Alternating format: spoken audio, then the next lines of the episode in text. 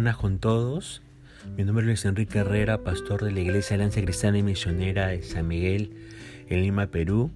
Queremos tener la reflexión del día de hoy en el libro de los Hechos de los Apóstoles, capítulo 9, versículo del 3 al 9. Dice así la palabra del Señor. Mas yendo por el camino, aconteció que al llegar cerca de Damasco, repentinamente le rodeó un resplandor de luz del cielo y cayendo en tierra oyó una voz que le decía, Saulo, Saulo, ¿por qué me persigues? Él dijo, ¿quién eres, Señor? Y le dijo, yo soy Jesús a quien tú persigues. Dura cosa te es dar cosas contra el hijo. Él, temblando y temeroso, dijo, Señor, ¿qué quieres que yo haga? Y el Señor le dijo, levántate y entra en la ciudad, y se te dirá lo que debes hacer. Y los hombres que iban con Saulo se pararon atónitos, oyendo la verdad la voz, mas sin ver a nadie. Entonces Saulo se levantó de tierra y abriendo los ojos no veía a nadie, así que llevándole por la mano le metieron en Damasco, donde estuvo tres días sin ver y no comió ni bebió. Cuando conocemos a Cristo de una manera personal como Señor y Salvador, todos necesitamos un proceso para ser transformados.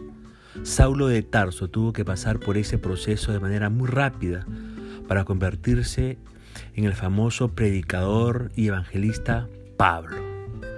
Sus antecedentes muestran a un hombre religioso que seguía la ley, era de la tribu de Benjamín, era un fariseo de esta secta religiosa judía, enseñado por un gran maestro llamado Gamaliel, lleno de conocimiento intelectual pero interiormente vacío, con un corazón endurecido por el legalismo y la religiosidad, que lo llevó a convertirse en uno de los más temidos perseguidores del cristianismo. Aparentemente, no había nada en él que lo calificara para ser un seguidor y un siervo de Jesucristo. Sin embargo, ¿por qué Pablo evidenció un cambio tan radical y transformador en su vida? Primero, tuvo un encuentro con Jesús. Ese encuentro lo derribó totalmente. No solo lo postró físicamente ante su presencia, sino que lo obligó a dejar toda altivez de su corazón. Al ser un hombre envanecido por sus conocimientos y su, y su forma y por su forma religiosa, su auténtica experiencia personal con Jesucristo implicó el conocimiento de quién realmente era Dios.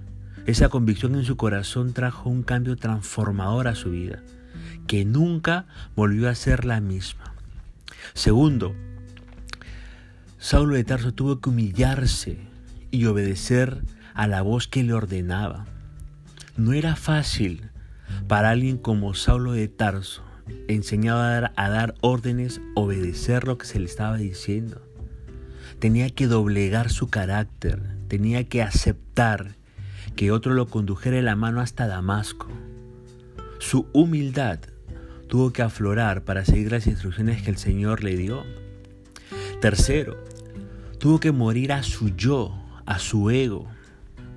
En esos tres días, Saulo quedó completamente ciego, desconectado del mundo, pero en conexión con Dios, dedicado a la oración y al ayuno. Tiempo después, por el Señor, tiempo, perdón, dispuesto por el Señor para que reflexionara sobre el propósito para el cual fue escogido.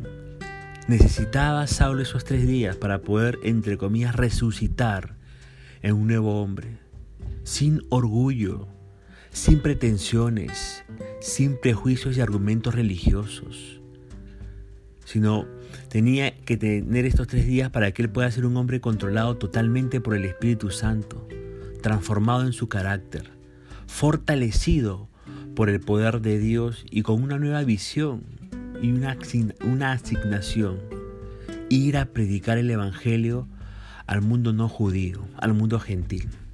Esas son las cosas que Dios hace en la vida de una persona.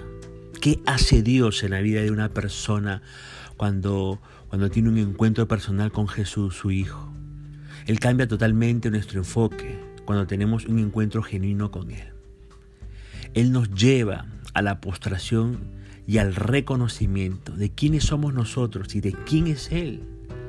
Él nos lleva a la obediencia y a la humildad para que nos rindamos ante su voluntad. Él nos enseña a seguir instrucciones y a dejarnos guiar por el camino correcto. Él nos enseña a buscar una íntima relación con Él, a practicar el ayuno, la oración y controlar nuestros apetitos emocionales y carnales. Un verdadero encuentro con Jesús, déjeme decirle, debe de producir una transformación de nuestro ser. Debe de producir una renovación de nuestra manera de pensar. Un verdadero encuentro con Jesucristo debe producir un propósito de vida totalmente diferente del que hemos tenido hasta ese momento. Mi pregunta para usted en esta, en esta hora es, ¿ya tuvo ese encuentro personal con el Señor Jesucristo como lo tuvo Saulo de Tarso? ¿Ya experimentó esa transformación de su ser, de su manera de pensar, porque precisamente tuvo ese encuentro personal con Jesucristo? ¿Ya conoce usted cuál es su propósito de vida en esta tierra? Porque el Señor Jesucristo le dijo, te quiero en esta tierra para este propósito. Déjeme decirle que si no ha tenido un encuentro personal con Jesucristo, hoy, hoy es el tiempo en que usted puede tener ese encuentro personal con Él. Basta que usted se acerque a Jesucristo, que dijo, todo aquel que viene a mí yo no le echo fuera, para que a través de una oración de fe usted le pida que sea su Señor y su Salvador. Él es el camino, la verdad y la vida. Nadie puede venir al Padre si no es por Él. En ningún otro hay salvación, solamente en el nombre que es sobre todo nombre, que es el nombre del Señor Jesucristo. Él es el que ha sido designado para ser el Salvador único de este mundo. Y si usted está listo para poder entregar su vida a Jesucristo, entonces yo le invito a que usted haga esta oración. Y hoy, en este tiempo de crisis mundial, de pandemia, de zozobra, de temor, de incertidumbre, decía hacer la mejor decisión de su vida. Entregarle su vida a Jesucristo, asegurar tener la vida eterna en Él y asegurar que usted va a pasar toda una eternidad con Él. Hay tres decisiones importantes en la vida que usted puede tomar. La tercera, eh, cuál va a ser su vocación en esta tierra, a qué se va a dedicar. La segunda, con quién se va a casar. Pero la, la primera decisión importante es dónde va a pasar usted la eternidad. Cuando usted parta de este mundo. Y si usted quiere recibir a Jesucristo como su Señor y Salvador, haga esta oración. Dígale así, querido Jesús, tú has prometido que si creo en ti, todo lo que he hecho mal será perdonado. Conoceré el propósito de mi vida y me aceptarás algún día en tu hogar eterno el cielo. Confieso mis pecados, me arrepiento de ellos, te pido perdón por ellos y creo que eres Dios, mi Salvador. Te recibo en mi vida como mi Señor.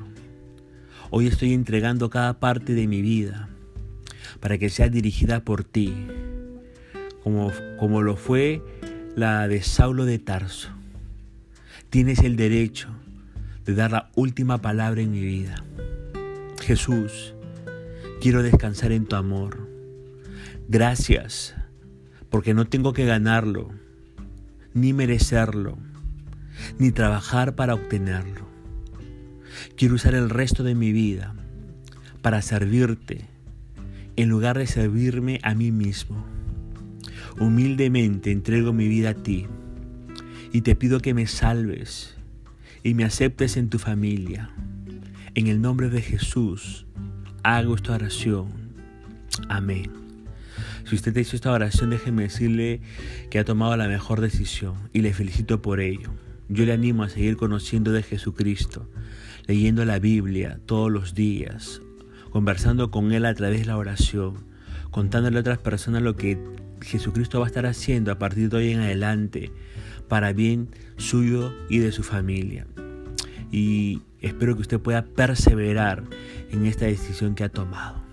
Que el Señor le bendiga y ya nos estaremos escuchando en estos días.